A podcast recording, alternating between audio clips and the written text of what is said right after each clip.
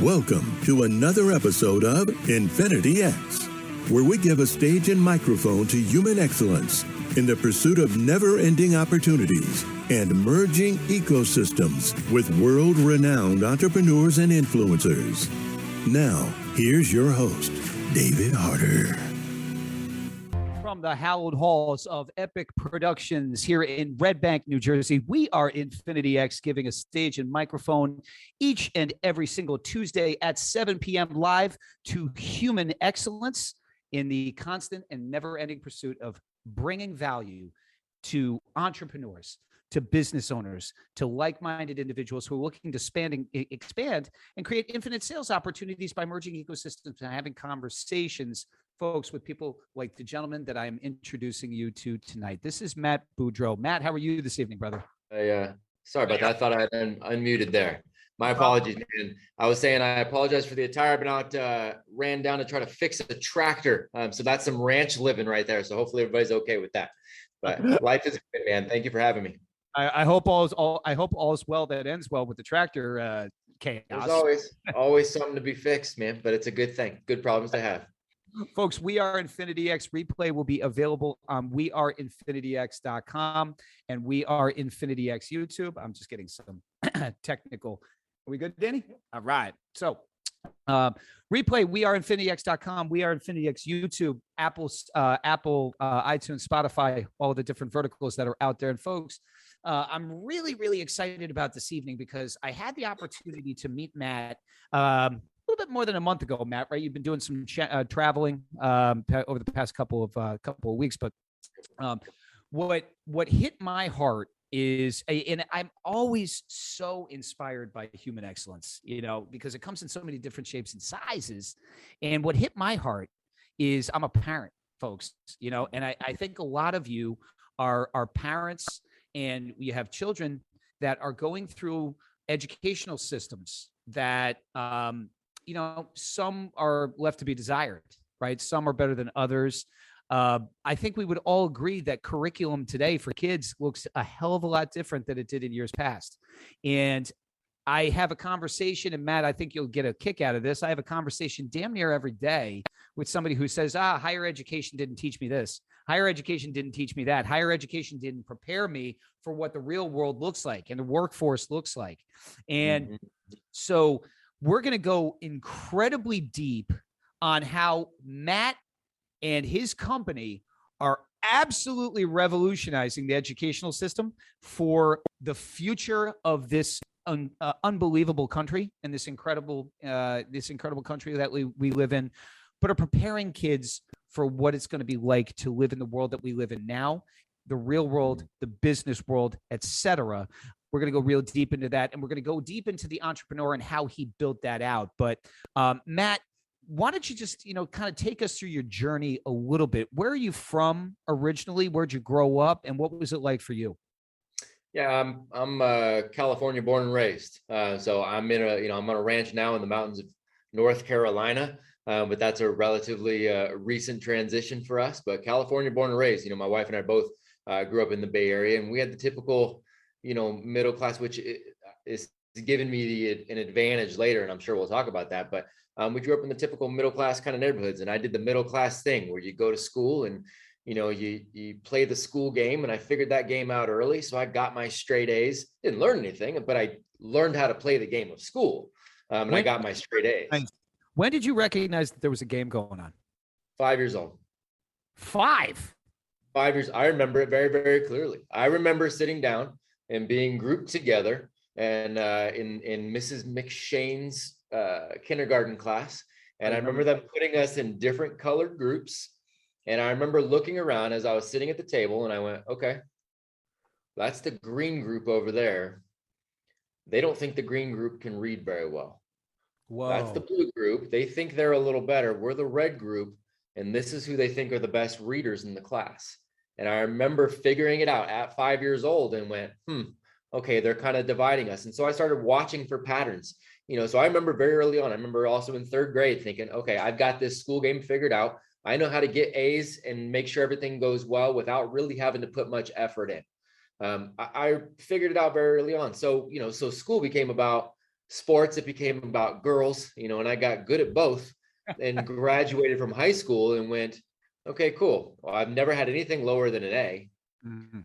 But now what? Well, I guess I go to college because that's what everybody says you're supposed to do, right? So I, And Were you the valedictorian of your high school? I would imagine. um, you know, I wasn't, I wasn't the valedictorian. There was a lot of people with 4.0s um, through, and there were some that took the extra AP stuff to get like the four point. That's when you could get hired, started to be able to get hired in that 4.0. You know, so A plus. um, A plus plus, yes, exactly. Yep. Um, so you know, go to college and and get my get my straight A's there. Um, was actually offered a job at the White House coming out, which I had turned down, which is a whole separate story. But it was the same thing. I got my straight A's, and I came out and went. Now what? I just got better. I got better at sports. I got better at girls. I, I now I'm in debt and I still don't know who I am or what I have to offer the world, you know. And so that was um, those ended up being really kind of key moments and key insights later as I got back into the world of education. Um, understanding that from that perspective has definitely helped, you know, as far as building out what we're building now globally. And so, uh, uh, folks, we are Infinity X. We are infinityx.com. Replay there. If you do have a question for um, for Matt, smash that into the chat or uh, post it on the replay in uh, on uh, we are Infinity X YouTube when we replay the uh, we when we post the replay of this, which, which will be in about a week. But um, Matt, where did you go to college? Uh, I went to a small state university in California, Chico State, uh, Chico. Chico State University. Yeah, went to and Chico State and uh, Study there. uh, kinesiology. Um, and it was again, I didn't know what I wanted to do or who I was. I just knew I like sports. All right. So kinesiology, there was a really good kinesiology program there, and it allowed me to to work out for some of my classes. Um, so that was uh, that was what I you know I chose to do. Um, Got it. you know, which was it was fine. But again, there's nothing that I took out of it that I went, oh, okay, well, this is now pointing me in a direction or really, you know, lighten me on fire. I, I applied to the Secret Service my senior year, uh, went through that entire process and was again offered a job out at the White House. Uh, and was actually a Secret Service agent that talked me out of it, but he talked me out of it right before graduation. So I graduated and went, cool. Now where do I go? You Are you allowed to speak at all about why you chose not to go the Secret Service path? Um, yeah, I mean, I don't want to blow his, you know, kind of his things. The, No, the- no, the yeah. reality is, the reality is, he just he told me things that um that it came down to an integrity play, where he Hmm. said, you know what, look, I, you, it was a family friend, somebody I'd known for a long time, and and he says, you know, you're you're gonna have to sacrifice your integrity. There are gonna be things that you're gonna have to say or not say, um, that are not going to be um, you know, accurate in terms of what's portrayed in the public and you're just to have to go along with that and you may see things you don't like you may see things you don't disagree you know you don't agree with um, but uh, you're going to have to go along with it anyways and, and i don't think you want to sacrifice that integrity He's, he said do what you want you know i just want to give you that heads up um, and i and i took that to heart and there was something in there where i just went okay um, i think that's not the route Got it. So, did you have student loans? yes sir sure did So, you know, even so- though I was working to put myself through, I left home at 17, never to go back and didn't want to take another dime for the family, you know, from the family. So I paid my own bills from 17 on, um, but I definitely had some student loans in there helping me with the tuition part of it. Yes, sir. what do and and I love that, but folks, you're you're about to watch the, just the evolution of the entrepreneur right here. This is so phenomenal. So, what did you do to support the cost of education while you're at Chico State? Oh, I had multiple jobs. Um, while I was at Chico State, I was uh, I worked for Bank of America for for quite a while. That was my main because I could start working for them when I was 18. So I worked for them um, throughout the entirety of, of being there. I ended up managing uh, and or two, I guess, apartment complexes um, so that I could get cheaper and ultimately free rent. Mm. Um, and then I also, as I turned 21, you know, I had Did you started. negotiate that, by the way? Did you negotiate that, Matt? Where like you went to like if it was there like an opportunity for employment, you went and said, "Listen, I'm going to manage this, but I just I I I need you to you know give me shelter as a result of is, is that something that you? Oh agreed yeah, so it was yeah, so it was the the first one was a very small complex, and there was a uh, a big rent discount for you know, putting in like 15 hours a week or something like that. And, and it was, it made it like 200 bucks a month. So I was like, Hey, I'm on it. But this guy had multiple properties. And I said, look, there's one property in particular that you have the minute that there, that there's an opportunity on that, I want to go take that position and I'll, you know, I can do a whole lot more hours for, I want that specific unit and I want to have it for free. Um, and he was he was fantastic. He was a phenomenal entrepreneur himself. So um, so I got to have that. And then I had always been a competitive uh, martial artist as well. And so um, I had started dabbling in mixed martial arts, you know, in college. Uh, and so a bunch of the fighter buddies were bouncers at a bar. So when I was 21, you know, I got to uh, add that to the resume too. So Friday nights and Saturday nights, I was out bouncing at the bar. So B of A, managing the complex, bouncing at the bar to put myself through. Amazing, amazing. And so um, you graduate, you recognize that you don't want to be a member of the Secret Service for a variety of different reasons. So now you're you're left with a mortgage, essentially in student loan debt, right? Um, and recognition that your education may or may not have prepared you to enter into the workforce. So what'd you do? Yeah, so I, I stumbled upon my first gig, and this is one of those, you know, it's one of those things where I stumbled upon one, but wanted to do the best thing that I could while I was there, which led to multiple things. So I actually uh, graduated. I walked. I was uh, at a mall with a girl that I was dating, and I walked inside, you know, to a store, and they said, "Hey, are you guys interested in in potentially working here?" It was one of these, you know, it was Abercrombie and Fitch, if I'm honest. So, you know, it was back, I was in shape at that point. I graduated, was was a whole lot better looking than I am now with all this gray hair on my face. And so uh, they said, "But do you want to work here?" And I was like, I, you know, I don't know, man. I need a job, but you know, I need something that pays well. They're like, "Well, "Have you graduated college?" I'm like, "Yeah, I graduated like two days ago." Um, they're like, "You can be a manager, you know, if you want to do it." So I'm like, "Cool, sign me up because I need a gig." Um, so you know, I ended up managing stores there and didn't didn't love that. Like the people, didn't love that but knew that I was gonna at least do the best possible job that I could and look for opportunities to move forward, be kind of that intrapreneur mentality, right?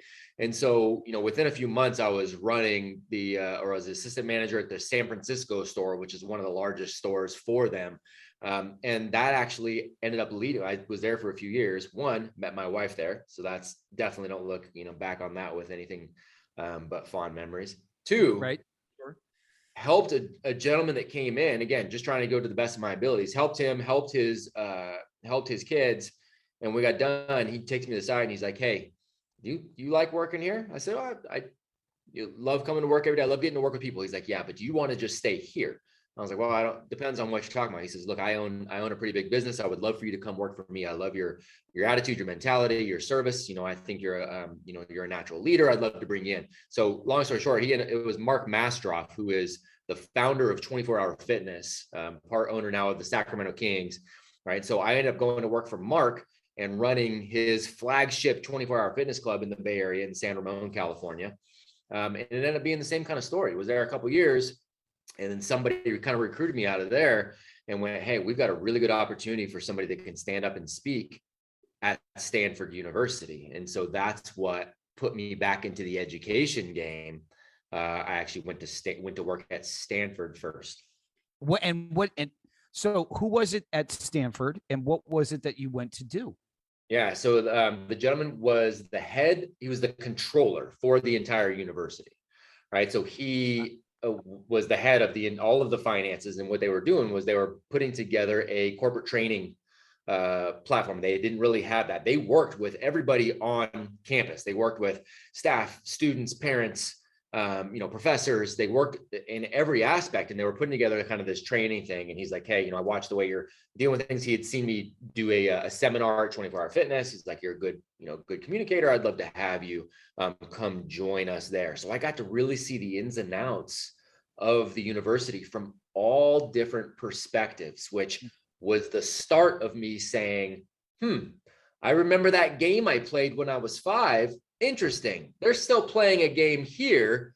at the elite levels of the university there's still a game going on isn't that interesting Hmm. um and so that you know was was again pattern recognition there and and uh kind of lit you know lit the fire for a whole bunch of things to And follow folks, we're not just talking about Joe Schmo University. We're talking about Stanford, right? You know, like the elite of the elite. And so, what uh, uh, Matt, let's go back, you know, in, let's go into the curriculum here for a moment. What was the curriculum and the training centered around? Was it just universal? Like what was the education component of the curriculum that you were meant to deliver? So that was it was all depending on who the audience was, it was how they deal with the financial side of the university. So, you know, if I was working with the parents, it's how do they um, pay the, all the different programs around how they can pay tuition, how they can get money to their child, what they can, you know, of course, trying to funnel them to be future donors. It was all that stuff. It was with the young people. It was teaching them how to come in and actually handle their business and pay their bills and do their things on campus, depending on where they were. Um, you know, with the the professors, it's the reports they had to submit. Um, it was all just, you know, it wasn't anything that lit my fire, but I liked working with people and and had a, you know, I had autonomy there too. It was like, hey, develop this curriculum. How do you want to deliver it? You make the schedule on this, um, which that really, you know, I always credit Stanford for making me unemployable.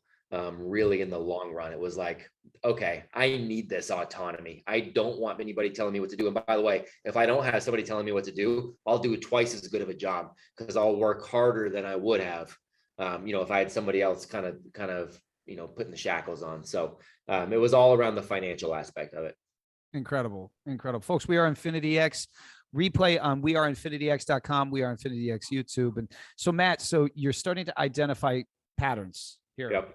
Going all the way back to when you were five years old, you're seeing the the, Yep. the separation, but also, and we're not talking about it again, any slouch, but what types of inefficiencies in the delivery of content to the consumer, or in this case, the client, which is the student of the university who you're seeing, and and and and what what aha moment did you have that caused you to take action on moving into the next chapter of your entrepreneurial journey? Yeah, that's a good question. So there was a there were two things that really struck out when I was presenting there at the you know at the university level, and people say, "Oh, you were a professor at Stanford." I was not a professor at Stanford. I was a, a corporate trainer and won corporate trainer of the year at, at Stanford.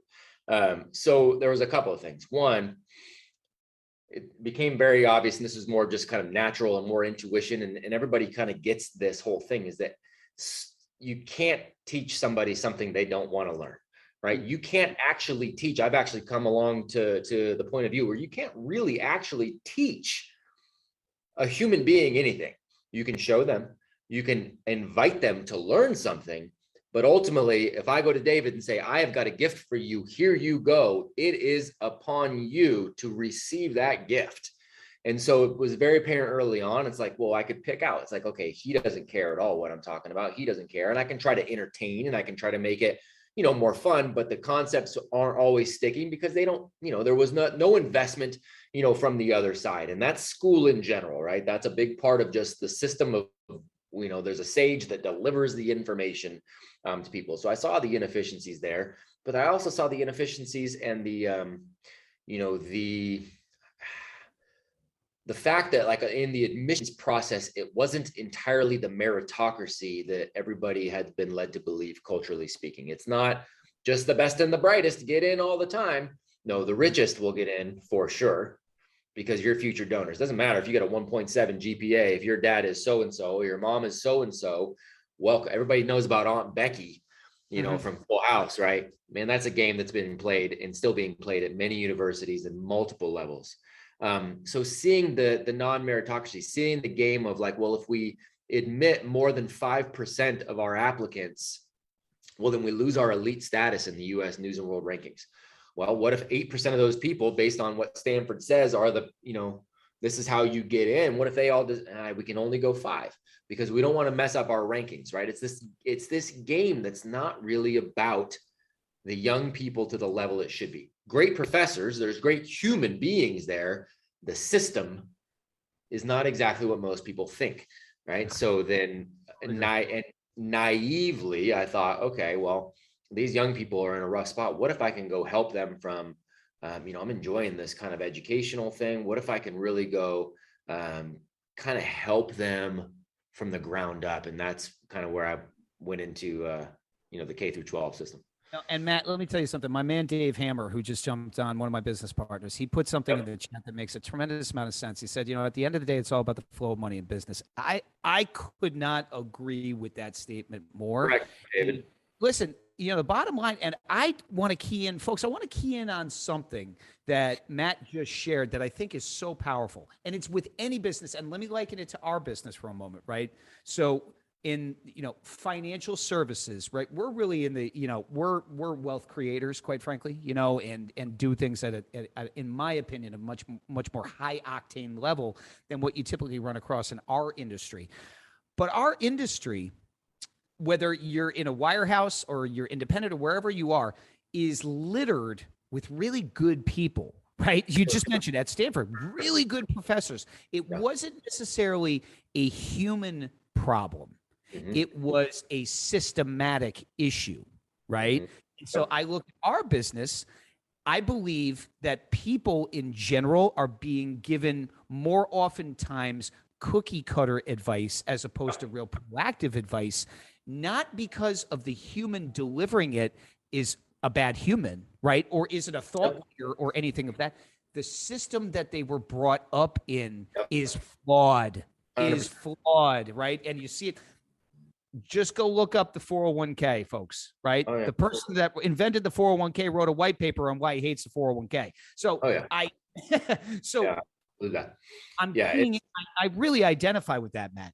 Yeah, man. And that's, you know, it plays out in a number of ways, right? You've got um, from again from the university standpoint. And I did a uh, anybody listening, man, I highly recommend. I did a movie with uh, with Dennis Prager and Adam Carolla called No Safe Spaces uh, a few years ago. It's on Amazon Prime. Um, highly recommend checking it out. We take a dive just a little bit into some of the things that are going on at the university level.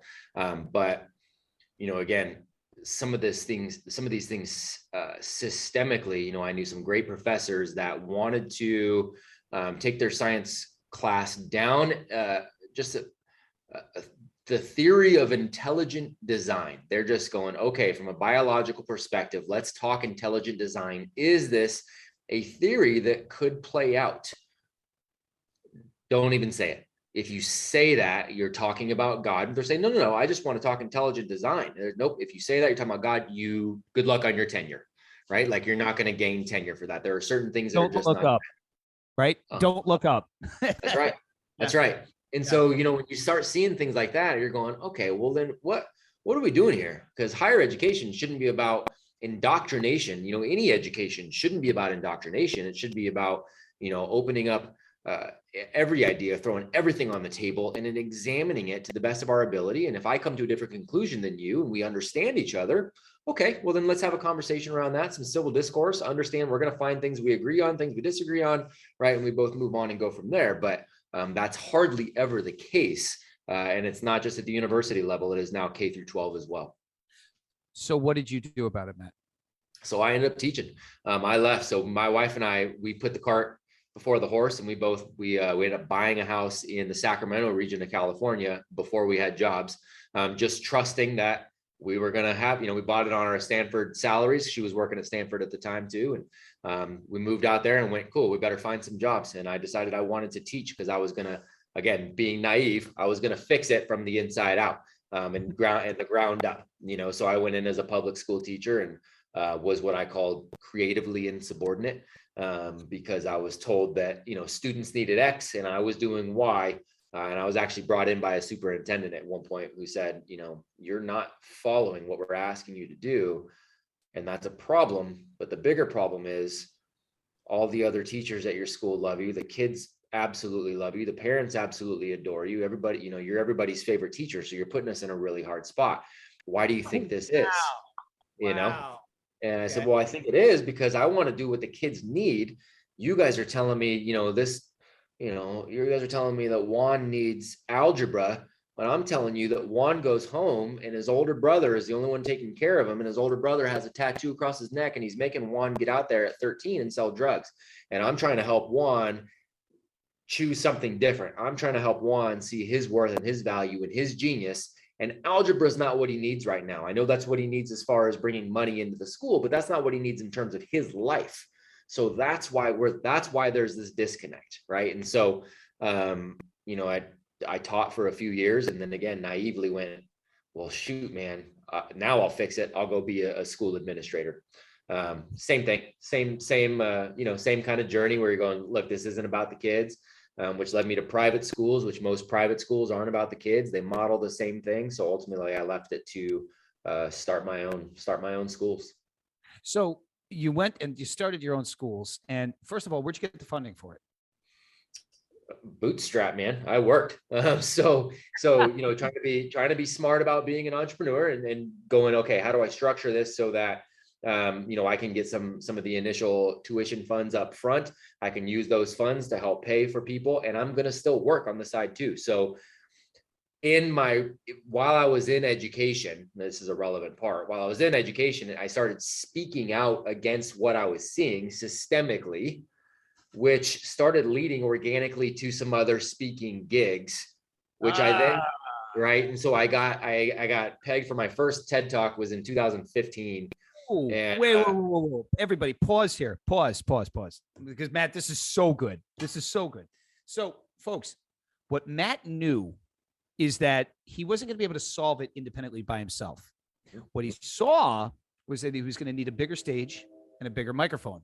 Maybe he didn't recognize it at the time, but the whole premise behind what we are doing here, Infinity X, what Matt is doing is to create for yourself a larger stage and a larger microphone to put out a message that you believe needs to be heard. Whether or not people receive that is their choice. But Matt knew that he needed to have the opportunity to put that out there. So Matt, keep going, brother. Keep going. 100%. No, I appreciate that. And you need to put that message out even when you know it does, it's not a, oh, do I put that message out or continue doing what I'm doing? You don't have to sacrifice it. Sometimes you got to do both for a while, right? Like that's the sacrifice, it's the time sacrifice. So while I was still working in schools, I'm speaking and I'm doing smaller and smaller conferences. That TED talk that I got pegged for opened the doors for all kinds of things. And I had a research firm go, hey, what you're doing in education, this paradigm shift. Well, we're trying to do that with Fortune 500s. We have more clients than we can handle. Would you come take a look at our, our research? If you like our research, would you come speak for us in the biggest Fortune 500 clients in the world? So I said, absolutely. Looked at their research, love what they're doing. And so this gave me the opportunity to quite literally be on big stages all over the world. So I did this to make money while I, when I was home, I started building out the schools.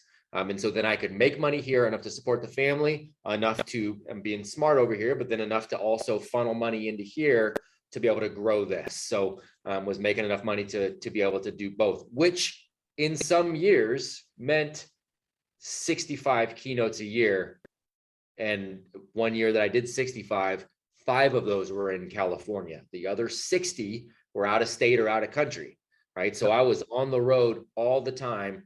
Um, and then as soon as I was home, I was working on building these schools. So all that to say, my wife is a superhero. of course. Abs- oh, yeah. That's exactly what was going through my mind right there, man. Yeah, man. Yeah. Yep, But you know, superhero.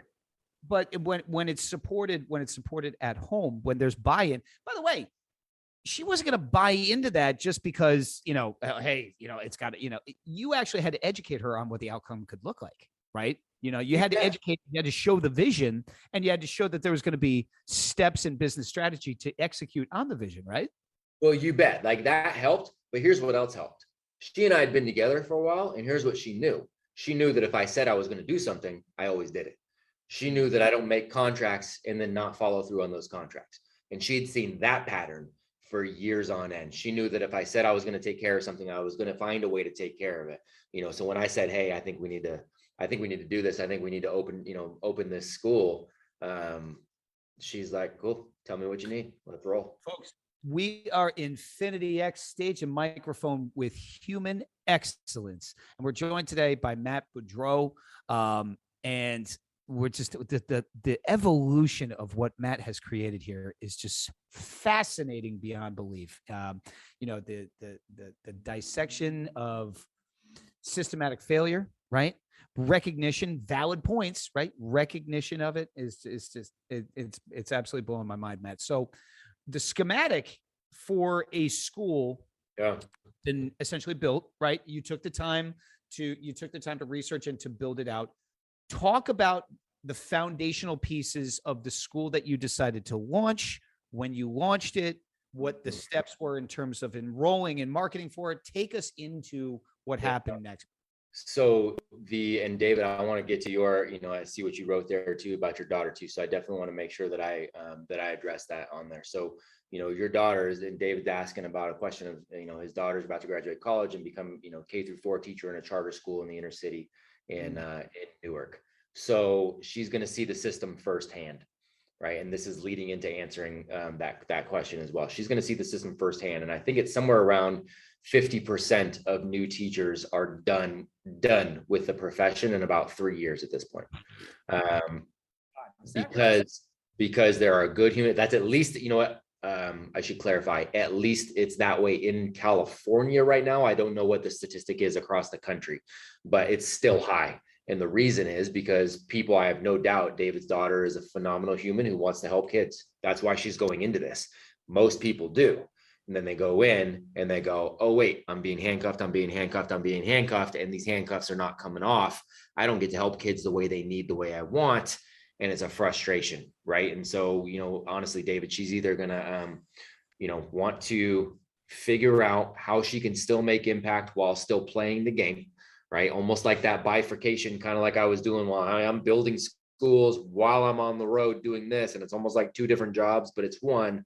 She's gonna need to either get her mind to where she can go, okay, man, and I'm gonna make whatever impact I can, regardless of the BS and the political garbage and all the nonsense that she's gonna face.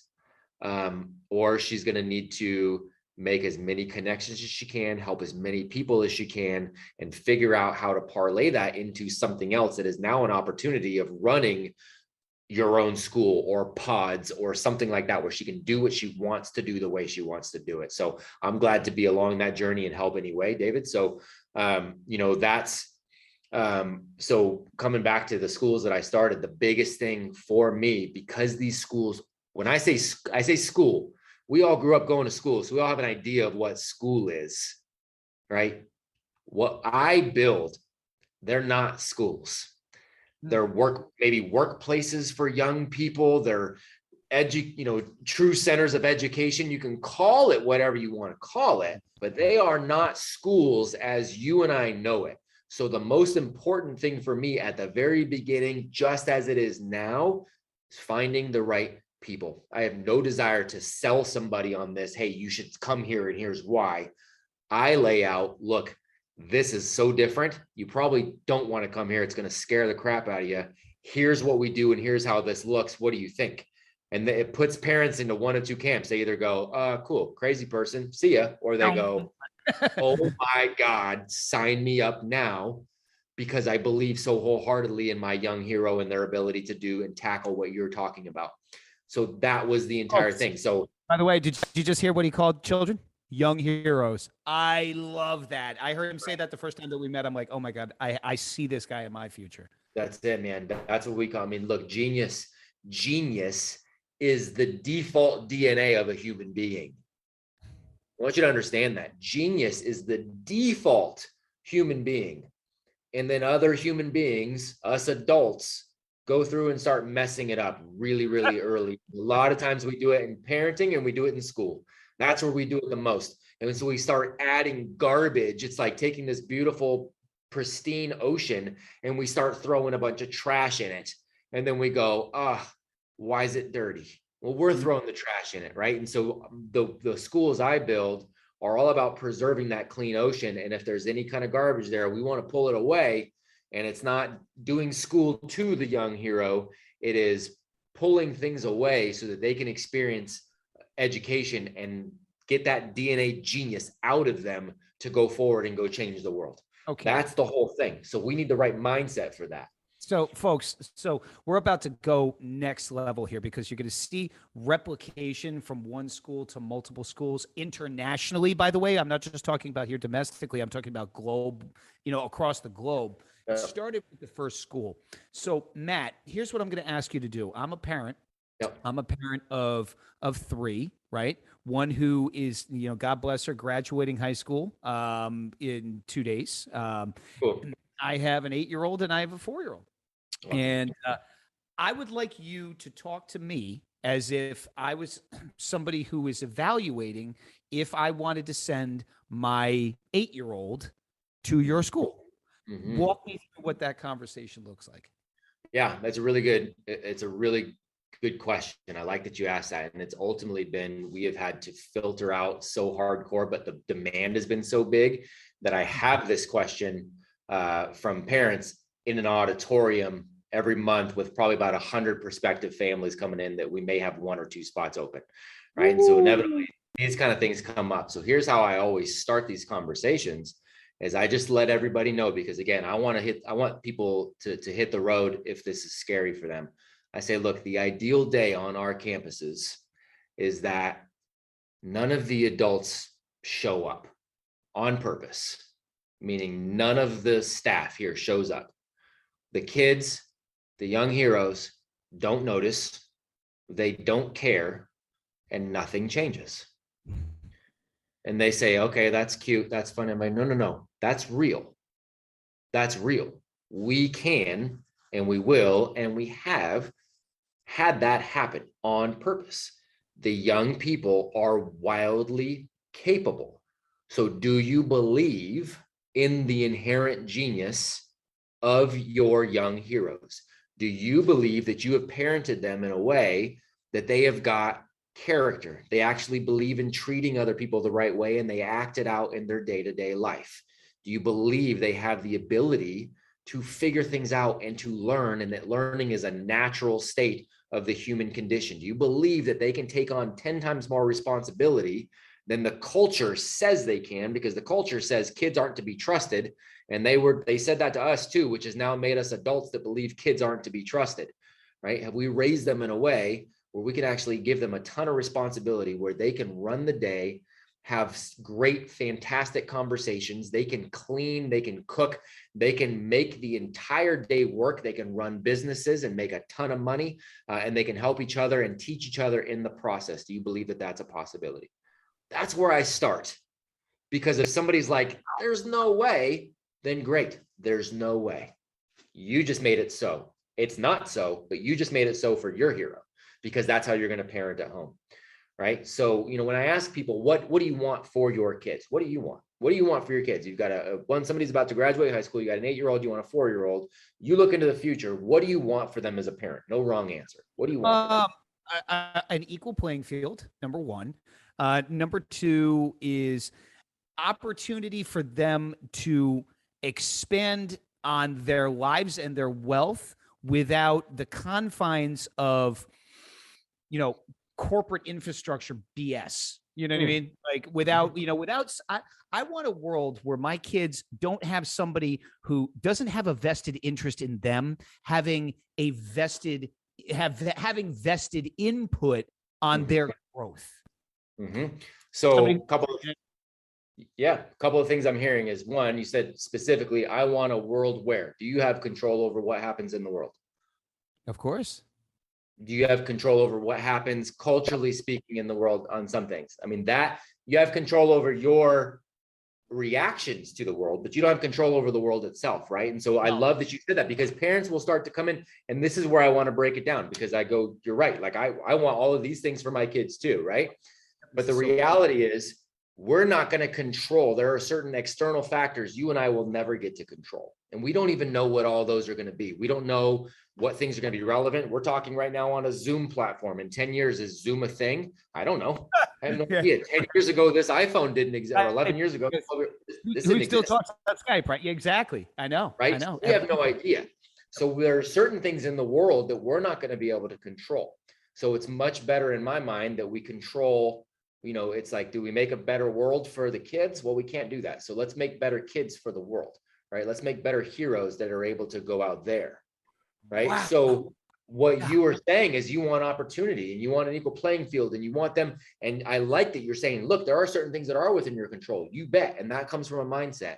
So when we're talking about the young heroes and people want to go, well, what is the curriculum there? There's a lot of things that we do to make this happen, but the curriculum is self-awareness because you've tried so many things. You know exactly what you're good at. You know what you're not good at. You know what you want to get better at. You know what you suck at, what you hate, what you love. You have a really good understanding of who you are in this world and how you can potentially impact it. You also have a self confidence level that has come from actually failing and doing some really hard things and having to get back up and being resilient and trying again. You've actually done some things. It's not a fake confidence because you've just been doing affirmations in the mirror, but you haven't been backing it up. No, you've been taking on hard challenges, having hard conversations since you were five. And so now that you're 18, that's normal to you. Hard conversations and thinking is normal. Civil discourse and not bringing emotion into it and weighing evidence and changing your mind if better evidence is presented, well, that's normal to you. Running multiple businesses, that's normal to you. Taking on massive responsibility, normal. Helping people who are younger than you, normal. Conversing with people who are older, normal. You, we normalize those things early. And so the 18 year old that comes out of that is an adult. I know 40 year old children, I know 12 year old adults. The kids that come out of my school, there's the heroes that come out of my organization are adults, and they're adults very, very early on.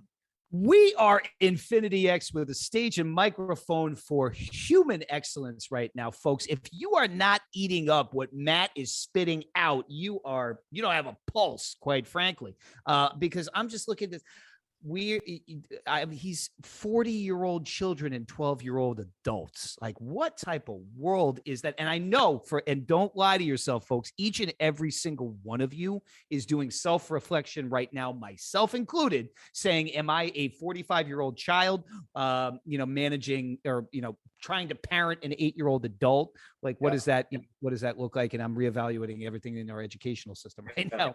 Yeah. but um Matt, I, I have to ask you a question. So that's all that so as the parent, right? Yep. Now I say, hey, that's all well and good. That's cool. You know, it, eh, that could be a whole bunch of lip service. How do you do that? Yeah. So the best way, so the the how is the long tail game of how we eventually get adults out of the way. So we start developmentally appropriate, right? You're looking at your five, your six, your seven year olds. Um, you got the youngest among you. They develop through play. That is what they need. They do not need to get ready for kindergarten. They don't need to get ready for and get academics crammed and get ready for tests and all. That is the worst thing we can do to a young mind that is not asking for it. If they're asking for it, great, give them as much of that as they're asking. If they're not, you don't. So what we do is we set up our younger studios, um, and it's a mixed age group. So in those younger studios, they'll be five, six, seven, maybe eight years old, all working together, and they work together all throughout the day um, in a very, very much like a Montessori-esque type deal. It's very play-based, it's very choice-based, but you don't give a young person, they're not sovereign, they don't have a, you know, a full understanding yet of what good choices are. So you go, look, right now you've got choices A, B, C, D, and E. What do you want to choose? You don't have choices F, G, H, I, J, K, and L because those aren't good choices. So you don't give them those to choose from. So you give them these choices. The choices usually have to do with, um, you know, game-based learning, some manipulatives where they can start to learn without they just they're just in their mind they're just playing games, right? So they've got uh, times during the day when they're doing that. There's a ton of free play. They also have they also get into the Socratic mindset conversations. We don't ever answer any questions, ever. The adults do not answer questions. Not one. We Go deep and we do not lecture neither of those ever. We do not do direct instruction. So they may get direct instruction from some of the 17 and 18 year olds at some point during the day where they have tutors that come in to help them on specific things, but it's not going to be from the adults. It's going to be from the older teens that are coming in and helping tutor on things. They've so what do you do? Do you, frame it, do you frame it with a question, right? So if the child comes up and asks you a question, then then do you reframe that with eh, with a question back to them, or how does that you work? Bet. You bet. Depending on what the question is, it's like, oh my gosh, that's a really good question. Okay, how would you figure that out? What are we gonna do to find that out? Oh my gosh, I can't. That sounds like an interesting scenario you have right there. I cannot wait to see what kind of solution you guys come up with. Come back and let me know when you've got a solution. This is awesome. You know, I mean, that's it, right? Like we're we're reframing that. So they're learning every day. They're having Socratic conversations every day. And a Socratic conversation is usually a, a hard choice between a, an A and a B. The answer is usually somewhere in the middle, but they're learning to know I've got to pick one side and I've got to try to defend it and bring the best evidence possible. But more importantly, we implement the rules of engagement of a good conversation early so that they know what a good conversation looks like. They understand how to communicate their point succinctly. They understand how to provide evidence. They understand how to stop and pause and listen to what somebody else says and reframe what they said to make sure they understand. They have these rules, right? So we start to put in these kinds of systems. If uh, if David Hammer comes over and he starts messing with me while I'm doing one of my jobs, we put in a system where I can say, hey, there's an internal monetary system where I can uh, utilize that to put him back on track. Uh, we create contracts in the studio of behavior they get to choose so again, this it's a multifaceted systems that we implement one thing at a time until they get it. So that as you go five, six months into the year of a group of five, six, seven, and eight year olds, they start taking and then it's like, okay, now the uh, the guide is also at the end of the day, you guys, I'm vacuuming too. Who wants to vacuum? I want that to be my job. Cool. So that's going to be your job. You implement all of these things. What you have five, six months in is the ability to take the adult and the adult can be in the room, make sure everybody's safe and they can watch. And you will have five, six, seven, and eight year olds run their entire day based on a schedule, having adult level conversations, treating each other with respect, running each other through peer reviewed um, social situations where they go to a jury of peers to decide outcomes of, of various things, referring back to tangible contracts of behavior saying, Hey, David, you agree, you signed this contract that says this. You're not doing this, right? So it's a multifaceted thing. That's what when people say, Give me the 30 second elevator pitch for your school. I can't. And if you want it in 30 seconds, you're not right there.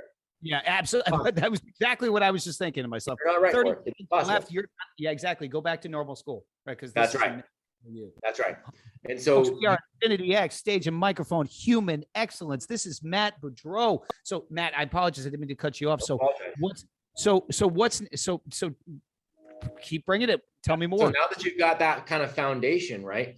They have they have learned. And by the way, in these games that they're playing, in the having the olders come in and all this, they eventually not only start getting um, associated with you know the academics of school but they they will teach themselves or other students will help teach them how to read. Um, that usually ends up taking place right in that you know five six range. For girls a lot of times they'll go earlier. The boys will take a little longer sometimes. Normal um, totally good. But they've developed tight bonds. The social emotional is locked in. So then as they move up to elementary the games just get more intense. The games get more robust. The games go more in depth we're still not ultra focused on academia. The social emotional is still there, but they start to take on entrepreneurial endeavors too. They all launch businesses. They either launch a new business every year, they either launch one every year, or they take their existing business into perpetuity. So, and people go, okay, that's cute. It's a cupcake business. Maybe for some of them, you bet. But it's also pretty cute that we have horses because my daughters bought their first horses when they were nine and seven. They bought them. So drop so, the yeah. mic right there, folks. Seriously, some of the businesses are Nine, cute. Have you have you guys looked at the price tag of a horse at any point you know it's right. not exactly inexpensive. That's uh, that's crazy. That's, that's right. Crazy. So so you know it's that same kind of framework, but it gets expanded. They also start taking on more responsibilities on campus. They're responsible for going in and helping some of those youngers. They're responsible for, um, you know, some of the bigger chores, maybe cleaning some of the bathrooms on campus and things like that. They start to be more responsible. Then, as they grow and get into, to, and they start doing a lot more public presentations at that point too. And as they go into uh, middle school, that's really where they're going to tackle the majority of their academia. All of this 12 years of school to finish all of this kind of stuff.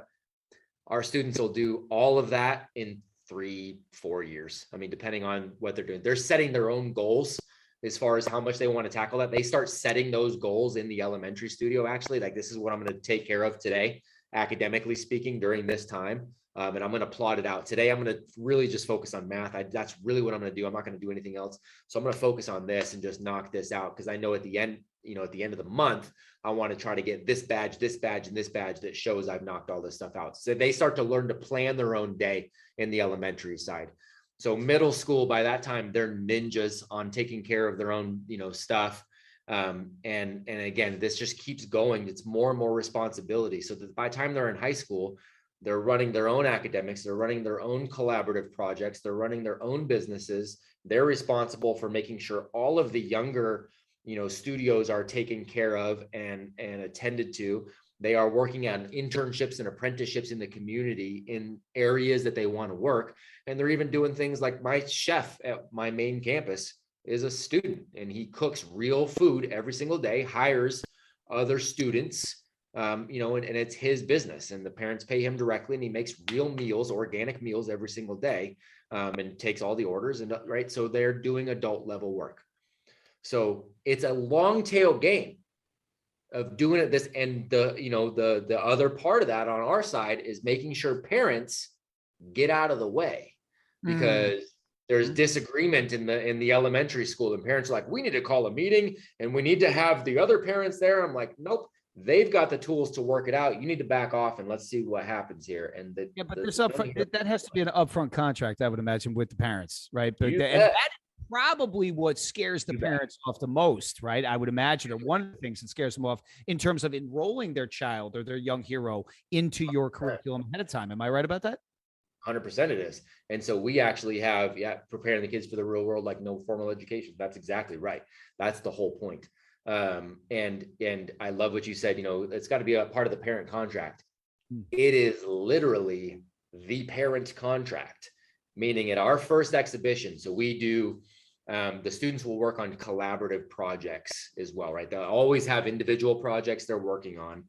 But every six weeks, there is an exhibition of work of some point of, of some structure that we put together and there's uh, a collaborative project that they take on and this may be just within their studio it may be the entire school working together um, there's a number of ways it plays out but then we'll have that six week boom we invite the parents in the community in and there's an exhibition put on by the heroes right at the end of that first exhibition we quite literally have a parent contract signing ceremony where the parents are signing this contract and making promises to their heroes in front of everybody else. Because we want the parents to know you're accountable for leading this way at home too. You're accountable for leading by example. You're accountable for trusting this young hero to figure it out um, and to and to really be able to tap into that genius. And you got to get out of the way so that you don't muck it up. Folks, we are Infinity X with the stage and microphone for human excellence. My mind is just exploding right now. I mean, anybody who's a parent, and look, I don't want to generalize, you know, by any stretch. Everybody's unique in their own parenting, but uh, I look at, you know, my own parenting skills and I'm like, you know, I came up in the schooling system, you know, and I'm I'm saying if I introduced uh, if I introduced my children into this platform, I would have to sign that contract. I would have to get the hell out of the way because everything that I've been taught and everything I've seen is, you know, not provoking what Right. this ecosystem of mastery is creating, right? That's what was going through my mind the entire time, Matt, is that this is its own self sustaining, evolving, and growing ecosystem Right. where all of these young heroes are going to continuously expand amongst one another as they Yeah. graduate out into the worlds where they're already running their own businesses for god's That- sake i that's mean and- exactly it, right? Like that's exactly that's exactly the thing. And I think you're frozen over here, so I wonder if you can hear me. Uh Um, sure can can you hear me brother can you hear me Frozen on check one two yep you frozen got me on my side. Can you guys hear? we sure can buddy can you hear Okay, us all right, here we go. I got you now. It was frozen. I'm sorry. So Ah, it's no um, wor- so yeah, I mean that's uh that's exactly it. And it's you know, people go, okay, well, is this the is this the panacea? It's the land of perfect. And I go, no, no, no. That would be just as dangerous. The land of perfect would be just as dangerous because the world is not, you know, the world's not perfect, right? The land of perfect. So it's the land of things are going to happen, things are going to break, they're going to fail, they're going to fail forward, they're going to fail publicly, they're going to have hard conversations with one another so that when they graduate, that's just normal. That's just part of life. And we had one of our graduates come back. So this young man um, actually graduated, walked across the stage, got his diploma, and then walked right into a you know sixty thousand dollar a year job that was normally the company had only ever. This is a national company. They'd only ever hired college graduates, but they hired him because of what they had seen throughout, you know, his tenure at, at the campus and at the school. They hired him straight out of high school. He went in and started managing these college graduates. And so he's coming back and sharing with our high schoolers. He's like, yeah, you know, I mean, you got these these guys that are, you know, that are reporting to me and it's so interesting. They don't understand how to handle conflict at all. So I'm having to walk them through our peace table process. I'm he's revisiting all the things that we did as he grew up and he's now implementing that in the workplace to lead all of these college graduates who have no idea what's going on. And again, I'm not knocking, I am, a, I've got graduate degrees, so I'm not knocking college graduates. I'm just saying there are so many that are not prepared in the way that they could be and should be if we're really cared to pay attention, you know? I, I look, uh, Matt, I could not agree with you more.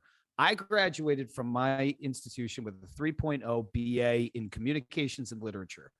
I have applied exactly zero of that. Well, maybe my communication skills a little bit, I would say, but literature has has played zero in my world. Yeah. Um, while you were speaking, I was thinking about all the different non-electives that I had to take during my college years: karate, golf, things of that. I mm. mean, golf, I actually, you know, am trying to apply, but, um, but you know, yeah. but but listen, at the end of the day, when I left, uh, when I got that that diploma and that piece of paper, the next day didn't have the first clue what type of impact that I could make in the world. Very 100%. clear about it right now, brother. Very, yeah. very, very, very That's clear right. about it right now. That's but right. Took, took 25 years for that to develop. That's right. And so many people never get there, right? Or or they just follow the path that was laid out for them. You know, what would happen if we just unleashed a population of young heroes who had a pretty darn good idea. And even if at that point they didn't know what they wanted to do, they knew how to find out because they were still on this hero's journey. They were still on this path. They knew the cycle, they knew the necessary steps of how to take on more responsibility and how to go to provide more value. And they knew some of the things they definitely didn't want to. What if they knew that and just had that head start and had the self confidence to figure it out? Because the you know the literate here in the 21st century is not just it has nothing to do with reading anymore. It has to do with your ability to learn and your ability to unlearn. That's literacy now in the 21st century because things are changing so fast You've got to be able to adapt. You've got to be able to see patterns. You've got to be able to jump ahead of those patterns, go provide value and help people within those patterns. Um, and then as the world changes, you've got to be okay changing with it. Otherwise, you're going to get lost, right? You got to have that kind of awareness. And that's what our young heroes have. It's a vast difference. Incredible, folks. We are Infinity X with a stage and microphone for human excellence. We are joined by Matt Beaudreau. Matt, the name of the school and the company is what? Yeah, so we are Acton Academy, so A C T O N Academy. So you can go to if you go to actonacademy.org, um, you can actually do a search, and we're in um, I think 41 states, 26 countries right now. Um, mm. and we've got you know i get we've got thousands of applications of entrepreneurs who want to open these in their you know they're looking they're going hey i want to open something like this for my young hero so that's i get to spend my day a lot of my day talking to parents and entrepreneurs who want to build these and i help walk them through on how do we do this and how do you do this well and how do you build this in a strong fashion. It's pretty rad.